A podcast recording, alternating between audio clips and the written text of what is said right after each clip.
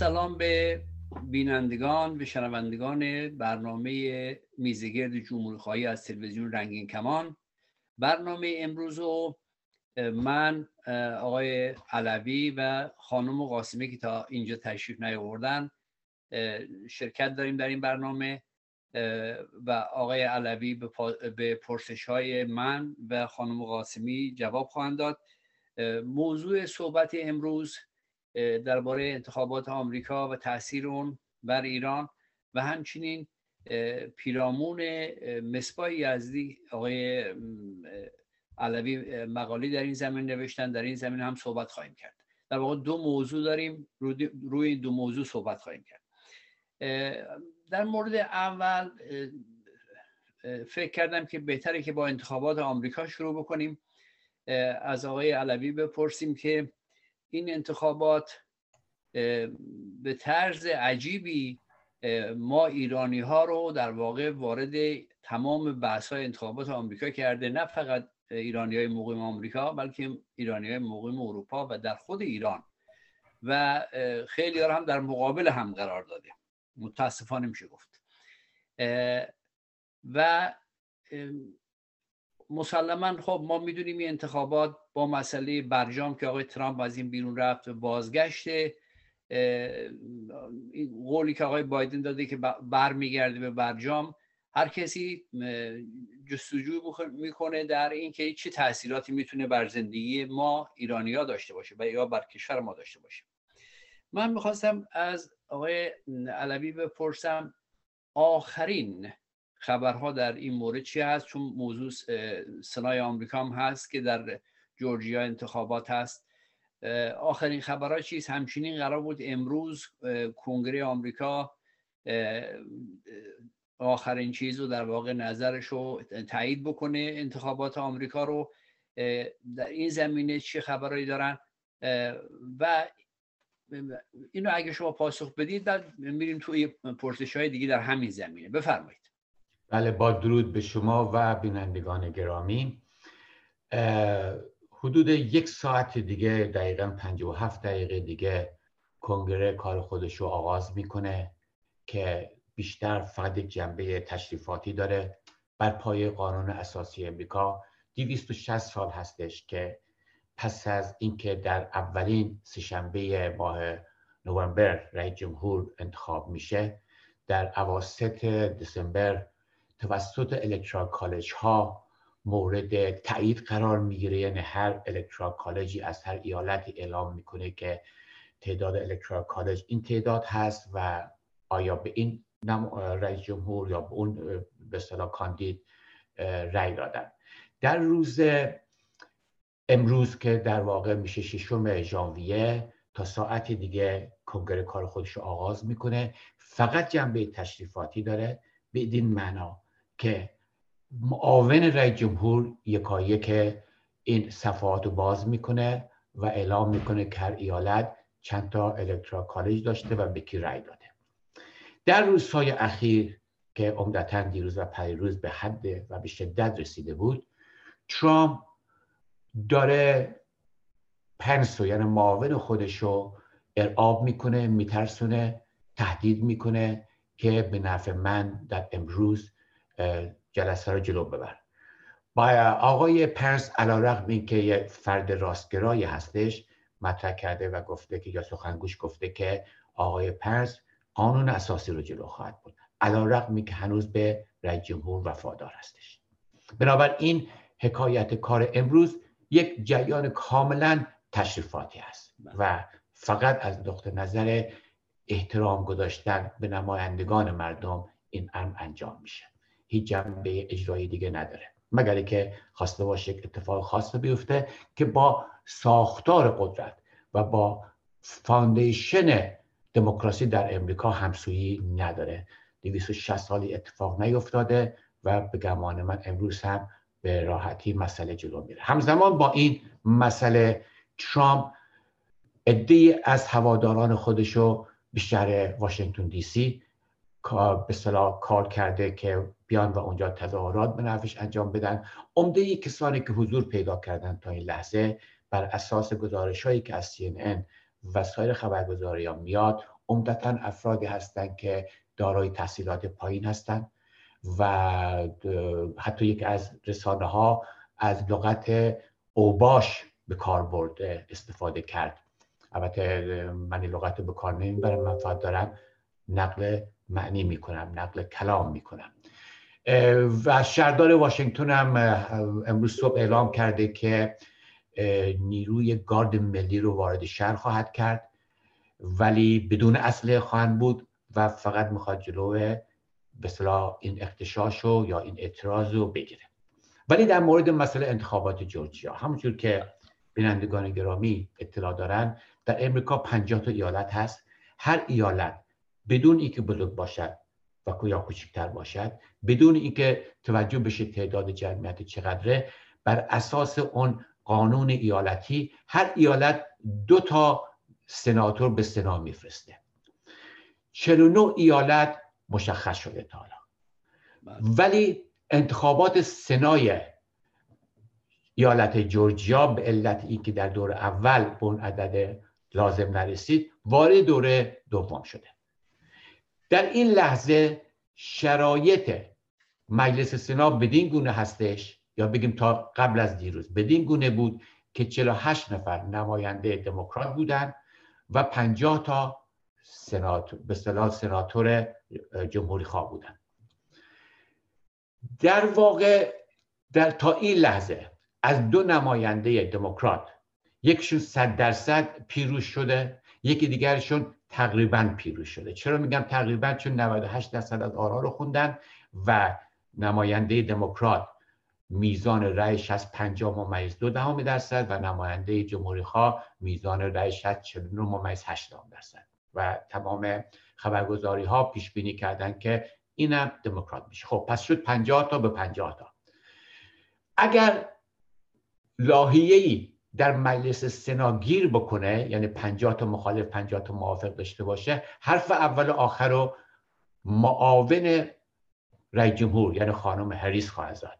بنابراین بر اساس گفته ای که یکی از سخنگویان حزب جمهوری خواد گفت همین چند لحظه پیش و دسته این اینم پخش شد میگه که آقای ترامپ باعث شد که هم ما سنا رو از دست بدیم هم مجلس رو از دست بدیم و هم کاخ سفید رو از دست بدیم که یه واقعیتیه. یعنی سخنرانی که پریروز ترامپ در جورجیا کرد و اون سخنرانی بسیار هم رزیلانه و هم نادرست و هم ناراست. سبب شد که ادی از افرادی که در این وسط معلق بودن به طرف دموکرات ها کشیده شدن. و همچنین نواری که لینکی که در روز یک شنبه پیشین توسط واشنگتن پست آشکار شد که چگونه آقای ترامپ مسئول انتخابات جورجیا رو تهدید می‌کنه تدمیم می‌کنه که این تعداد رأی به نام من بگذار تمام اینا دست به دست هم داد و این مسئله رو جلو بود در واقع ترامپ در چهار سال پیشین خودش بسیاری از اصول سیاسی رو که باعث کارایی سیستم سیاسی امریکا بود وارونه کرد. دروغ گفتن عادی کرد. دخالت در مسائل قضایی رو متداول کرد. مان تراشی در مسیر رسیدگی به اجرای قانون ایجاد کرد. چشم پوشی از خشونت چشم به صلاح جمعی رو عادی کرد. منفعت طلبی شخصی و مشکل روحی روانی که این فرد داره و به سیستم شدیدی یا خودشیفتگی شدیدی که دچار شده در واقع مجموع اینها و شرایطی که اومد امتیازات عجیب غریبی به خانواده و به اعضای خانواده خودش داد و تبعیض قائل شد بین شهروندان بر مبنای نژاد قومیت مذهب تمام اینا باعث شد که امریکا رو دو قطبی کرد. به گونه ای که سیاستمداران توانایی رسیدن به توافق بر سر چگونگی حل مسائل اساسی مثل مسائل پزشکی که بر حال امریکایی که یک از کشورهایی است که بالاترین یا بهترین پزشکی عمومی رو داره ولی تعداد قربانیانش بالاترین بود صرفا به خاطر نبود مدیریت صرفا به خاطر نبود یک رهبری درست اینا آسیب هایی که بود زده شد. شما در ابتدای سخنتون اشاره کردید که این دو قطبی در بین ایرانی ها به وجود آمده. بله واقعیتیه که این یکی از گرفتاری های ما ایرانی ها در امریکا هستش مرسی خیلی ممنون. آقای علوی با توجه به فضایی که خب الان با پیروزی بایدن و اگرم سنا هم ببرن دو تا پرسش اینجا دارم. یکی این که تا روزی که آقای بایدن بخواد بیاد مثلا توی کاخ سفید هرچند امروز قطعی میشه تا قبل از اینکه ایشون بیاد ریسک این که به دلایل مختلفی که لازم بهش بپردازیم جنگی درگیری نظامی در بین ایران و آمریکا پیش بیاد این چه میزان هست؟ این ریسکش چه میزان هست؟ یا اساسا آقای ترامپ مجوز چنین آغاز چنین درگیری رو داره یا می‌توند حادثه پیش بیاد و ایشون به عنوان عکس عمل بخوان دست به اقداماتی بزنن که برای ترامپ مشکل ایجاد بکنن که نتونه بعدا برگرده به برجام. این به صورت طرف قضیه به اضافه اینکه کماکان آقای ترامپ فکر بکنه که باز هنوز شانسی هست که بتونه با همه این شرایطی که پیش اومده بتونه ادامه بده با این وضعیت روحی و روانی که ایشون داره شما فکر می‌کنید که اوضاع به چی گونه هست؟ این میشه گفت که چهارده روز آینده. خب در واقع دوسته موضوع شما مطرح کردید. نخست اینکه مطابق با قانون اساسی امریکا مطابق با شرایط ساختمان قدرت در امریکا و شرایط بنیادها و زیربنای دموکراسی در امریکا در واقع هیچ احتمال من نمی‌بینم که ترامپ بتونه دوباره برگرده به کاخ سفید در 260 سال اخیر شاید بشه گفتش که این تنها یک حرکت نارسایی بوده که از سوی یک رئیس جمهور انجام شده. حتی چهار سال پیش زمانی درست یک چنین روزی که قرار بود کنگره بین کلینتون خانم کلینتون و آقای ترامپ به این جلسه تشریفاتی تایید رئیس جمهور رو برگزار کنه. آقای بایدن به عنوان معاون رئیس جمهور ریاست جلسه سنا رو به عهده گرفت. تک و توک از نماینده ها اعتراضی کردن. از نماینده های دموکرات راجع به نوع انتخابات مطرح کردن که از لحاظ تعداد پاپیلر وود میزان رأی خانم کلینتون بیشتری. خب درست می‌گفتن. ولی خب از مطابق با قوانین امریکا الکترال کالج هست که آخر رو می‌زنه. آقای بایدن رو کرد به اون دو نماینده و گفتش که انتخابات تموم شده. مسئله که الان اینجا وجود داره اینه که احتمال این که ترامپ خواسته باشه برگرده به کاخ سفید واقعا صفر هیچ احتمال وجود نداره. بله. منتها چیزی که وجود داره این هستش که ایشون با به وجود آوردن یک شرایط پولاریزه و قطبندی در امریکا جامعه امریکا رو بهش آسیب زیادی زد. به دموکراسی امریکا آسیب زیادی زد. در واقع به اون اعتبار دموکراتیک جامعه دموکراتیک و جوامع مدنی امریکا در جهان آسیب بسیار زیادی زد. ولی روی مسئله جنگ که شما میگید باور من احتمال وقوع جنگ وجود نداره. یک این که از لحاظ قانونی این مجلس هستش که باید به رئیس جمهور اجازه آغاز جنگ رو بده که مجلسش این کاری رو نخواهد کرد. دوم ای که بسیار از تهدیدهای که به عنوان انتقام سخت از سوی جمهوری اسلامی از سوی راستگرایان افرادی مطرح میشه اینا پوشالیه اینا لفاظیه. اینها در واقع وضعیت هستش که ما دیدیم. یک سال پیش در این چنین روزهایی که قاسم سلیمانی کشته شد و پشت سر هم مطرح کردن که انتقام سخت ولی انتقام سختشون در واقع انتقام سختی بود که با اون موشک ها به هواپیمای اوکراینی زدن و 178 نفر از هموطنان رو کشتن. این انتقام سخت از مردم ایران هست نه از امریکا یا شرایط منطقه. از سوی دیگه شرایط منطقه می تغییراتی کرده. یعنی اون موقعیت جبهه مقاومت به رهبری جمهوری اسلامی آسیب جدی خورده ترک برداشته الکازمی نخست وزیر عراق دیگه از ایران بودانگونه حمایت نمی‌کنه. هشت شعبی رو داره مطرح می‌کنه که باید زیر نظر ارتش عراق باشد. از سوی دیگه حزب الله لبنان به علت اینکه نتونسته ایران از نقطه نظر مالی تغذیهش بکنه در ماه اخیر اهرم قوی برای جمهوری اسلامی دیگه نیست. حوسی ها در یمن دارن آرام آرام عقب نشانده میشن. بنابراین علا رقم شرایطی که اسرائیل به وجود آورده با یاری سعودی که می‌خواد محیط منطقه رو تنش بکنه. ولی اصولا در وجود فردی مثل ترامپ جنگ جایی نداره. بنابراین با تمام این فاکتورهایی که ارز کردم یک خصوصیات ترامپ دو عدم اجازه سنا سه شرایط منطقه و عدم و ضعف جبهه مقاومت به رهبری جمهوری اسلامی من احتمال جنگی در منطقه نمی‌بینم. بله مرسی. البته امروز هم البته من شاید دیروز آقای ظریف صحبت کردن. اگر حرکتی در عراق حمله به نیروهای آمریکایی صورت بگیره این در واقع کار اسرائیلی هاست. یعنی به نوعی حتی اگر نیروهای از سپاه بخوان دست به چنین کارهایی بزنن پیشا پیش ایشون اعلام کرده که این کار کار ما نیست. کار اسرائیلی هست حالا کاری نداریم این چه اندازه درست یا غلطه. فقط منظورم این بود که در تایید نظری بود که شما مطرح کردید که چنین امکانی وجود نداره. آقای علوی از این موضوع اگه موافق باشید این موضوع رو پایان بدیم به این موضوع پایان بدیم. تا آخرین لحظات هم اگر اخباری به شما رسید می‌تونید به ما بگید در مورد انتخابات جورجیا که سنا حتمی شده باشه.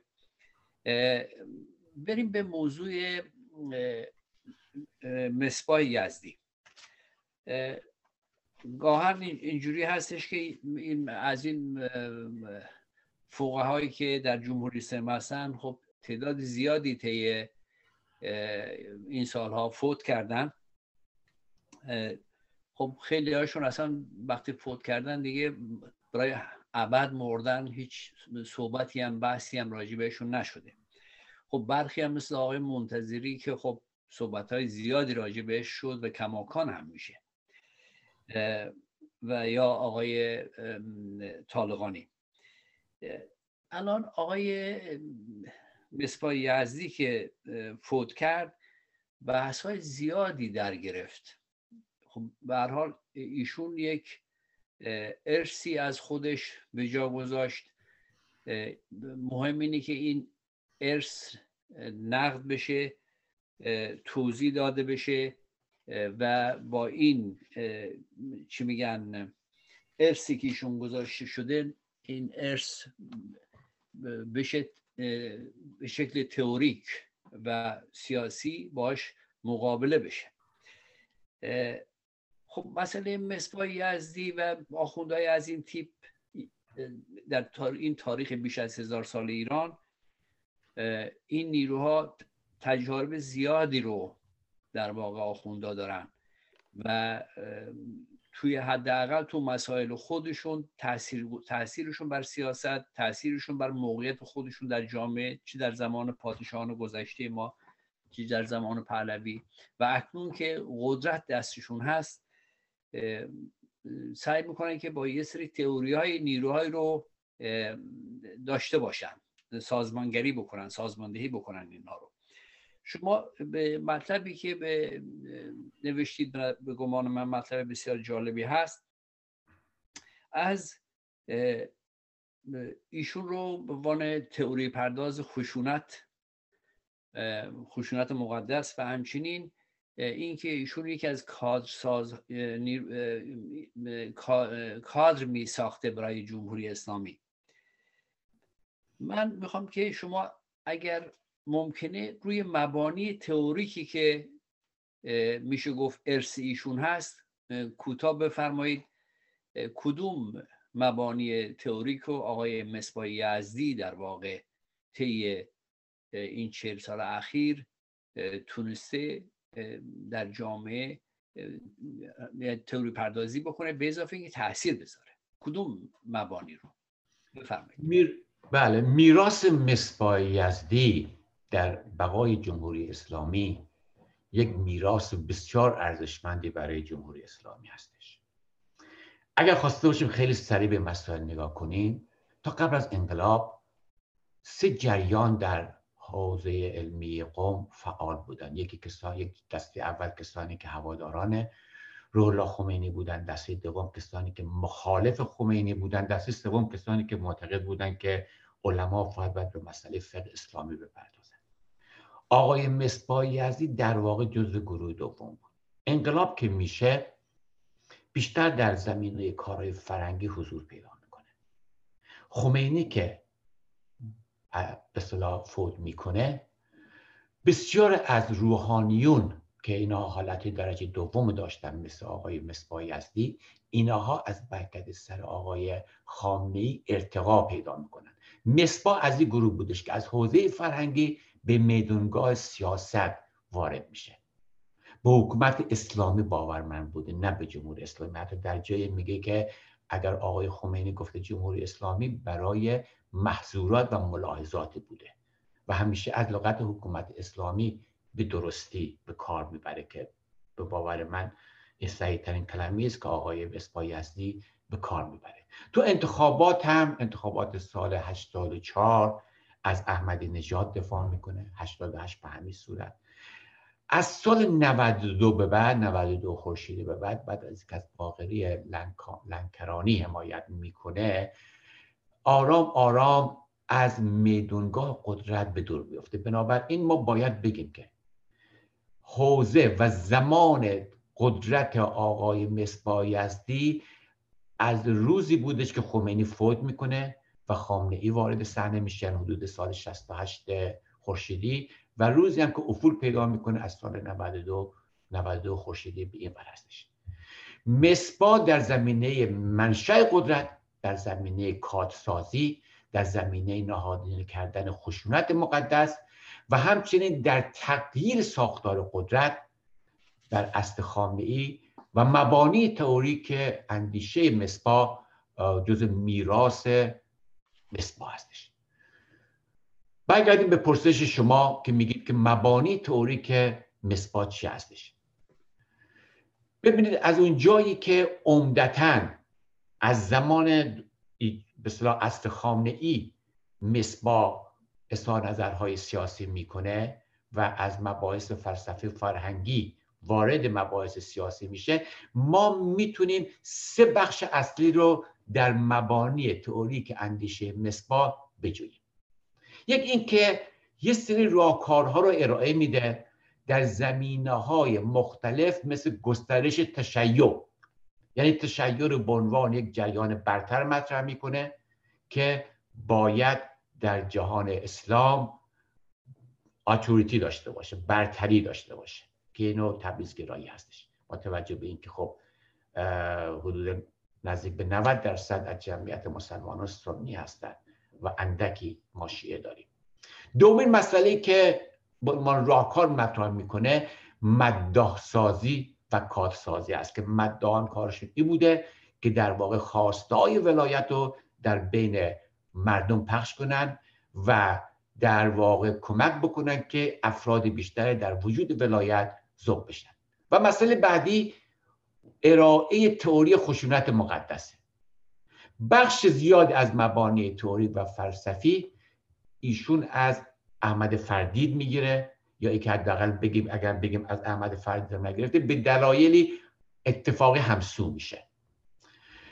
و بنابراین میاد یه مؤسسه ای را میندازن که عنوان مؤسسه دفتر پژوهش فرهنگی و مؤسسه امام خمینی هستش. که این میشه میدانگاه و جایی که مصبا می‌تونه مبانی تئوریک خودش رو مانور بده نمایش بده.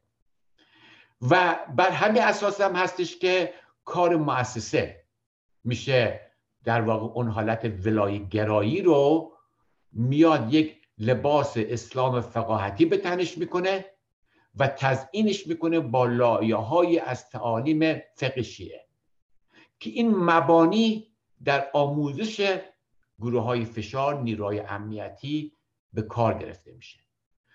دومین به اصطلاح مسئله یا دومین فاکتوری که می‌بره جلو یه خانش جدیدی از ولایت فقیه مطرح می‌کنه. یعنی ولایت فقیه رو به اصطلاح انتخابش که بر پای قانون اساسی توسط مجلس خبرگان است که مجلس خبرگان دو مأموریت داره. مأموریت اول انتخاب رهبر مأموریت دوم نظارت بر کار رهبر. اینا همه رو میندازه کنار و میگه که وظیفه مجلس خبرگان اینه که بیاد رهبر رو کشف کنه. بنابراین اون دیدگاهی که در گذشته در دوره خمینی مطرح بود که اون نظریه انتخاب بود اون کنار می‌ذاره و نظریه کشف و کشف ولی فقیر رو در برابر نظریه انتخاب با اون زبان فقاهتی و فلسفی خودش مطرح کنه بنابراین نظریه کشف جایگاه مردم رو کنار می‌زنه و حتی مشروعیت بخشیدن و مقبولیت بخشیدن به ولی رو در واقع میندازه به مسائلی که از سوی الله انتخاب شده. و حتی در یه جایی به صلاح مطرح می‌کنه که قدرت آسمانی بوده از سوی الله این به صلاح معمولیت به ولی فقیه داده شده تا زمانی که مسئله ظهور حضرت مهدی باشد. خب وقتی این بحث رو وارد می‌کنه ظهور حضرت مهدی وارد بحث مهدویت میشه که یک تئوری جدید از مهدویت رو با یک ارائه خانش بسیار افراطی از مفهوم مهدویت که حتی از فرقه حجتیم رادیکالتر و افرادی تر هستش مطرح می‌کنه. و این جریان باعث حضور فعال تو عرصه سیاسی میشه که باید بگیم اینجا که جپه پایداری از درون و از زهدان این نظریه مهدویت آقای مصباح زاده میشه. اگر اینور اوور میشنوید که میگن که پدر معنوی جپه پایداری آقای مصباح یزدی از اینجا ناشی میشه. با ارائه تئوری ها و او خانش افراطی هستش از مفهوم مهدویت ارائه میده. و حتی در همونجا حتی من دارم خیلی خلاصه مطرح می‌کنم اینا بحثش خیلی مفصله. در همونجا بر اساس یک نظریه انتظار ظهور مهدی موعود و بر مبنای زمین سازی عملی برای ظهور زودرس که اصطلاحا عده از علما میگن سزارین ظهور برای بسیار خود منتظر مهدیون مطرح میشه. این مبانی به خود خامنه ای هم در سال 1975 به گونه اینو در سخنرانی خودش مطرح می‌کنه در درس دروس پایه و دروس به اصطلاح که اونجا هواداراش جمع میشن مطرح می‌کنه. سومین مسئله که مطرح هستش مسئله مصبا و کادسازی هست که این روند بی سر و صدای کادسازی و تربیت کادر که هدف چی بوده؟ هدف صاحب ارکان مختلف قدرت بوده. بله. آقای و اگه موافق باشید این مسئله کادسازی رو بذاریم برای یه دور دیگه. یعنی بله. در ادامه صحبت های شما من فقط می‌خوام بگم که خود خمینی هم چون بحث همون اولم بود حکومت اسلامی یا یا جمهوری اسلامی که خمینی مخالفت می‌کنه با حکومت اسلامی. نه اینکه مخالف بوده با حکومت اسلامی. یعنی میگه که حکومت اسلامی امکان پذیر نیست در این شرایط موجود ایران و جهان به مردم ایران قبول نمی‌کنن. یعنی خمینی اینو فهمیده بوده که شرایط کشور و سطح بسیار پیشرفت کشور و توانایی مردم طور دیگه هست و نمیپذیرن. همین خاطر میگه نگین اساسا حکومت اسلامی بگین جمهوری اسلامی. ولی خب آقای مصبا عملا اون دیدگاه خمینی رو بعدا میگه خب شرایط الان فراهم دیگه. یعنی ما می‌تونیم حکومت اسلامی داشته باشیم و خب همزمان می‌بینیم که آقای خامنه ای هم در همین راستا در عمل حرکت کرده. حالا از جنبه تئوری بذاریم چیز کنار. یه نکته که برای من خیلی جالب بود در این نوشته کوتاه شما این که ما, ما داریم به یک موضوع برخورد می‌کنیم در خب خیلی هم میان ایشونو به عنوان فقط به عنوان کسی که خشونت طلب خشونت پرداز خشونت گراست نمی‌دونم مرتجع است. خب همه اینا ما می‌دونیم. همه اینا مرتجع هستن.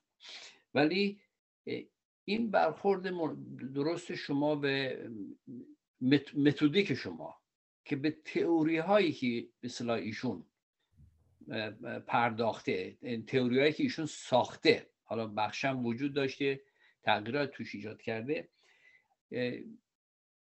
این یک مسئله بسیار مرکزی در کل برخورد که عموما توی برخوردهای ما کم جای زیادی نداره. من اینو دارم میگم فقط در رابطه با این موضوع نیست بلکه در رابطه با موضوعات دیگر هم هست که ما بگیم چی جنبه تئوریکی هست اینجا که خلاف تحول جامعه تحول دموکراتیک جامعه است و چی تئوریایی در خدمت پیشرفت است.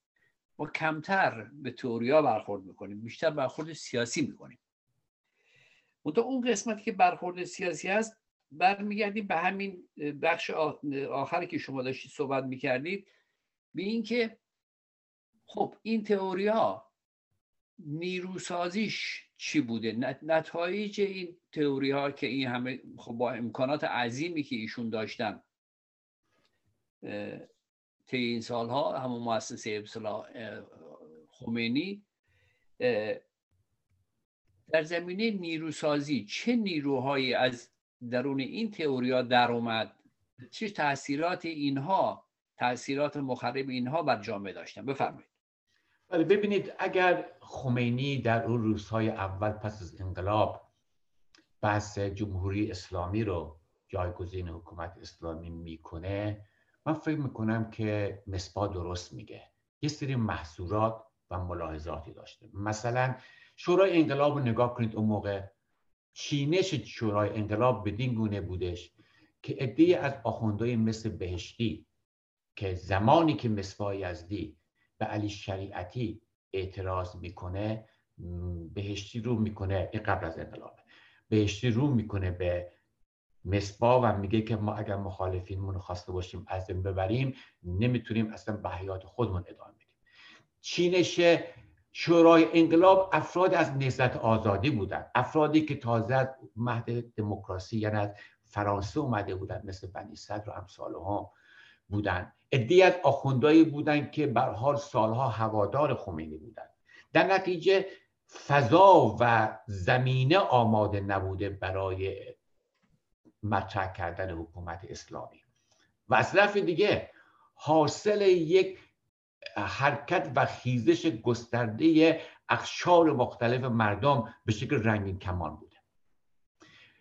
مسئله کارتسازی به این شکلی که مصباح در مؤسسه امام خمینی مطرح می‌کنه آماده می‌کنه سازمان طلول را میندازه و غیره به شکل خیلی اندک و کمسو ما تا قبل از انقلاب می‌بینیم. مدرسه حقانی که توسط بهشتی و اینا راه میفته ولی اون بیشتر جنبه بوده که بتونست کادرهای متخصص وجود داره یعنی مدرسه حقانی مثلا فیزیک هم درس می‌دادن شیمی ریاضی زبان هم درس می‌دادن.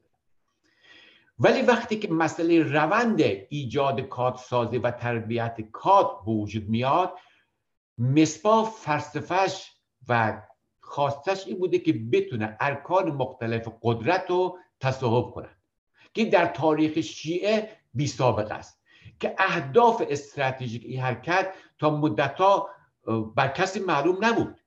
حتی هاشمی رفسنجانی به عنوان رئیس صداد انقلابی اون موقع این موقعی که مؤسسه امام خمینی رسمیت یافت تصور نمی‌کرد که داره به یک جریان رسمیت میده که بعدا ده سال بعد با تمام قوا در مقابل سفارایی کنند. و بنابراین امر تئوریزی کردن ایده های مصبا در باب حکومت اسلامی اومد و یک قانونی درست کرد به نام کانون طلوع. یک از شاخهای دفتر بودش که با پر بسیار می اومدن یه سری جلسات هفتگی داشتن. شاگردان و دست اندرکاران این مؤسسه می اومدن گزارش کار خوش رو می‌دادن و اینها تربیت می شدن فارغ تحصیل می شدن برای اینکه بتونن ارکان مختلف حکومتی رو در اختیار بگیرن. بسیار از دانشجویان این مؤسسه مسئولیت های کلیدی کشور رو گرفتن. همین آقای کت خدایی سخنگوی شورای نگهبان همین آقای پرویز داوودی که معاون احمدی نژاد در کابینه نهم بود حجت الاسلام آقا تهرانی که نماینده مجلس بود غلام حسین الهام اصلا مهمترین شخص که سخنگوی قوه قضاییه بود. وزیر دادگستری بود و عده دیگه. بنابراین اینها اومدن به این وسیله جدا از کادر یک سری روحانیون حکومتی هم فارغ و تحصیل کردن یعنی تربیت کردن منو فارغ و تحصیل شده از این مؤسسه. که یک نسل جدیدی از روحانیون به وجود اومد که اینا به عنوان یک آلترنتیوی در برابر روحانیت سنتی تبدیل گشت که بتونه هم از رانت دولت استفاده کنه هم از رانت به اصطلاح روحانی به حکومتی استفاده کنه و به اهرام فشار حکومت در برابر علمای منتقد و مستقل از حوزه در بیاد. که گاه اوقات اگر در اون زمان ها می‌دیدید که به خانه آیت الله منتظری حمله میشه همین فارغ و تحصیلان یا همین روحانیون حکومتی بودن که دست به این کار می‌زدن. و همچنین یک سری خدمات مشاوره‌ای برای اینکه تعیین استراتژی تاکتیکا رو تعیین بکنن نهادهای مختلف حکومتی از وزارت امور خارجه بگیرید تا حتی ستادهای نماز جمعه نمایندگی های ولی فقی کارهای فرهنگی اینا همه رو هماهنگ می‌کردن. در واقع یعنی در چند جبهه کار می‌کرد کادسازی مداسازی و به وجود آوردن روحانیت حکومتی.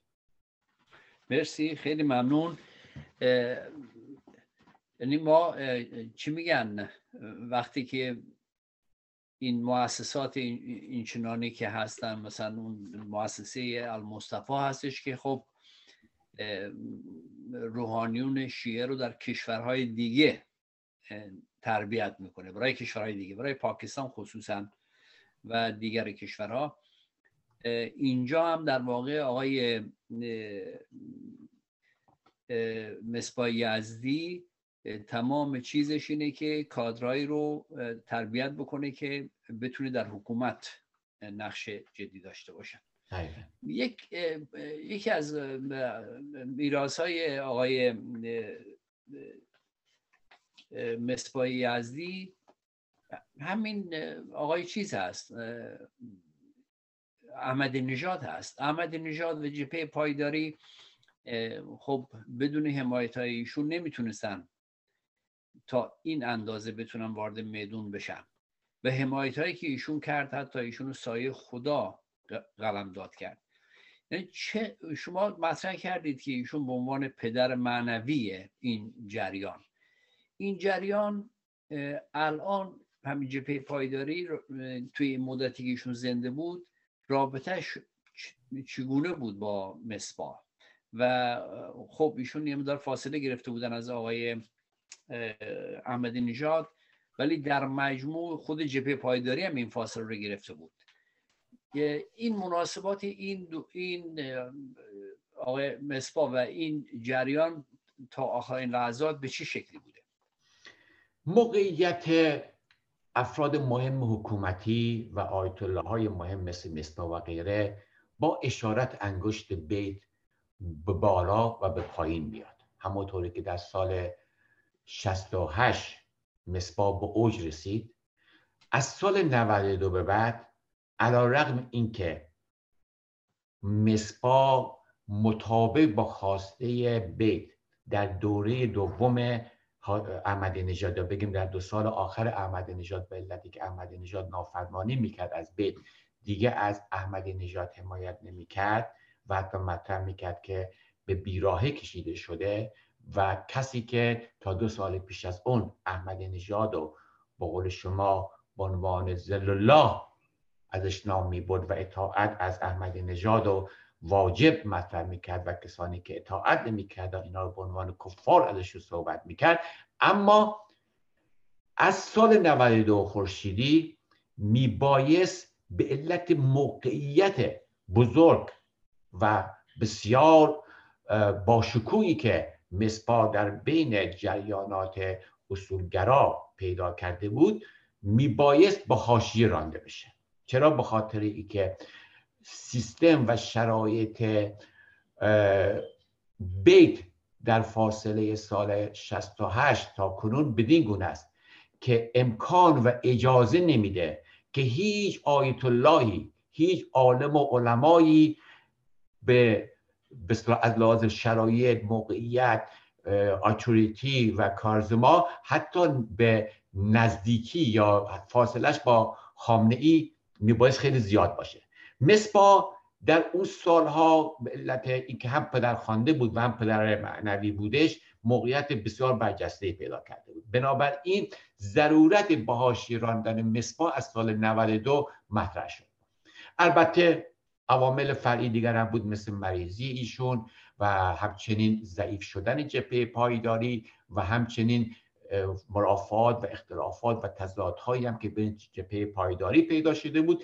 مجموعه اینا دست به دست هم داد و موقعیت مسپا رو در 6 7 سال اخیر ضعیف کرد.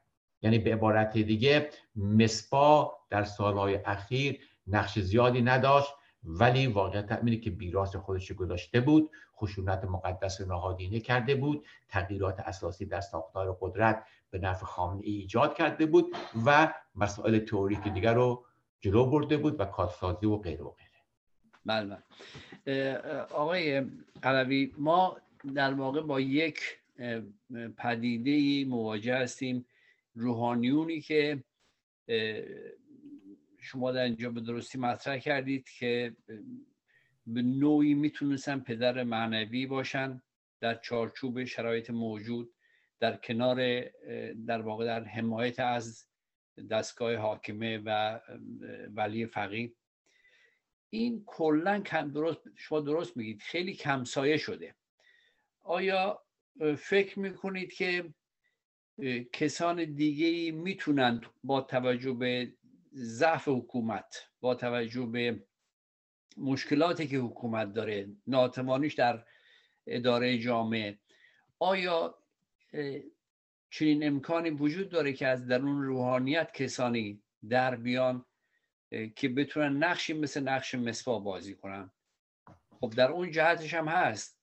روحانیونی که بتونن نقشی بازی بکنن که در مخالفت با حکومت باشه. ما همین ماهای اخیر شاهد هستیم که آقای امجد تلاشایی رو شروع کرده و خیلی تند و تیز در مقابل حکومت در مقابل اعدام های ساده ولی اونچنان حمایت از طرف جامعه نمیشه ببین یعنی ما دو دسته روحانیون یا بله، این روحانیون در واقع چی میشه این دو دسته بله. می‌تونن به نوعی برآمد کنن در تقویت حکومت یا در تضعیف حکومت چون موقعیت آقای خامنه ای متزلزل شده. از لحاظ اینکه در جامعه به عنوان نیروی مرجع رهبر فقط می‌تونه در گروه خودشون مطرح باشه.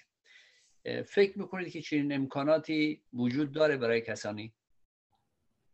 ببینید از این در واقع من می‌خوام اینو عرض بکنم که ما سه دست روحانیون در جامعه داریم. یه دست روحانیون حکومتی هستند که از برکت سر آموزش های آقای مصبا در اون ستاده در اون مؤسسه امام خمینی تربیت شدن یا اینکه حداقل بگیم که تقویت شدن مثل احمد خمینی مثل علم الهدا و غیره و غیره. یک دست ما روحانیونی داریم. منظورتون احمد خاتمی است؟ بله بله منظور احمد خاتمی. بله. خیلی از این ائمه جمعه ای که در شهرهای مختلف این کار انجام میدن. یه دسته از روحانیونی داریم که اینا به عنوان روحانیون منتقد معروف هستن مطرح هستن که از نخستین روز پیدایش رهبر نوپا اینا به حاشیه رانده شدن که اینا در دوران خمینی بعضیاشون دارای موقعیت و مقامی بودن. مثل یوسف صانعی مثل موسوی اردبیلی که رئیس قوه قضاییه بودش. اینها به علت که یک سر و گردن از آقای خامنه ای گردن کلفتر بودن ستبتر بودن اینا با حاشیه رانده شدن. بعضی از اینا اساتید خامنه ای بودن. ما یه دسته دیگه روحانیون داریم که اینها اصولا معتقد به سیاست نیستن معتقد فقط به مسئله شریعت هستن و فقه اسلامی که خب اینها عمدتا اکثرشون به مدرس تبدیل شدن و اصولا وارد سیاست نشدن. اگر پرسش شما در مورد روحانیون منتقد هستش با شرایطی که آقای مصباح سالها پیش در قم و در مدارس علمی به وجود آورده هم از نیروهای روحانیون دولتی استفاده کرده یا روحانیون حکومتی استفاده کرده و هم از شیوه نیروهای امنیتی و اطلاعاتی اطلاعات سپاه و وزارت اطلاعات استفاده کرده و اینا رو سرکوب کرده. و اینا رو به اصطلاح خونه نشین کرده. اگر منظور شما اینه که آیا ما یک فرد دیگه ای مثل مصباح یزدی رو در بین روحانیون و حکومتی می‌تونیم پیدا بکنیم؟ آقای مصباح یزدی ریشه های خودش دونده دیگه نیازی نیست. چرا نیازی نیست؟ به خاطر اینکه بیت رهبری رو تونستن اینا به ستاد قدرت تبدیل کنن. اینا تونستن که نهادهای نظارتی رو عقیم کنن مثل مجلس خبرگان. اینا تونستن کادسازی کنن جریان رو جریان پروری کنن. تونستن نهاد روحانیت و حوزه رو در مکتب تهران و مکتب قوم و حتی مکتب نجف خونسا بکنن. اون بخش بسیار روحانیت بی تفاوت یا روحانیت منتقل اینا تونستن نهادهای انتخاباتی رو مثل شورای نگهبان رو مقتدر بکنن. و همچنین تونستن یک جریانی از حامیان سازمان بدن تربیت کنن پرورش بدن زوب شدگان و مداهان و, و نهادهای فرهنگی در بیت ایجاد کنن. اینا تونستن حلقای نظامی رو در نهادهای اطلاعات سپاه ایجاد کنن. حلقای امنیتی رو در اطلاعات سپاه ایجاد کنن. بنابراین ریشه خودشون رو دووندن و نیازی نیست به یک آلترنتیو دیگه مثل مصباح یزدی. به عبارت دیگه مصباح مأموریت خودشو و میراث خودشو گذاشت و به حد کافی در بقای ولایت فقیه تلاش خودشو کرد. مرسی مرسی از آقای علوی از شما. در دو مورد انتخابات آمریکا و درباره تئوری های آقای مصباح یزدی یا میراث مصباح یزدی صحبت کردیم. خیلی ممنون از شما. اگر خبر آخری دارید راجع به انتخابات اگر چیزی رو می‌تونید در این فاصله که من دارم صحبت می‌کنم حتما آخر می‌تونید بفرمایید.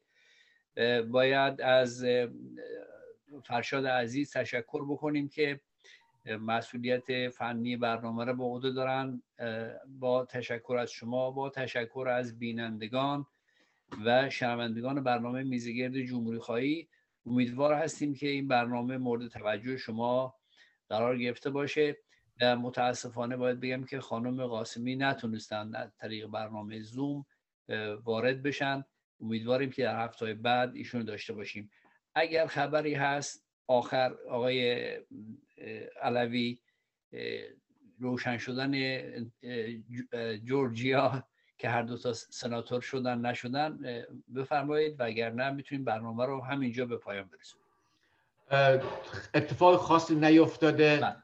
و چیزی که وجود داره اینه که تا چند دقیقه دیگه کنگره کار خوش شروع می‌کنه به وقت اینجا تا ده دقیقه دیگه کار خوش شروع می‌کنه انتخابات جورجیا هم به گونه هستش که نشون میده که هر دو سناتور از دموکرات خواهد بود از حزب دموکرات خواهد بود و در واقع باید پیروزی حزب دموکرات رو در جورجیا از برکت سر نابخردی آقای ترامپ دونست و برحال آفرین با آقای ترامپ که شرایط به آورد که هم سنا هم مجلس نمایندگان و هم کاخ سفید و تحویل حزب دموکرات داد. بله. مرسی. خیلی ممنون از شما. روز و شب همگی بخیر. سپاسگزارم.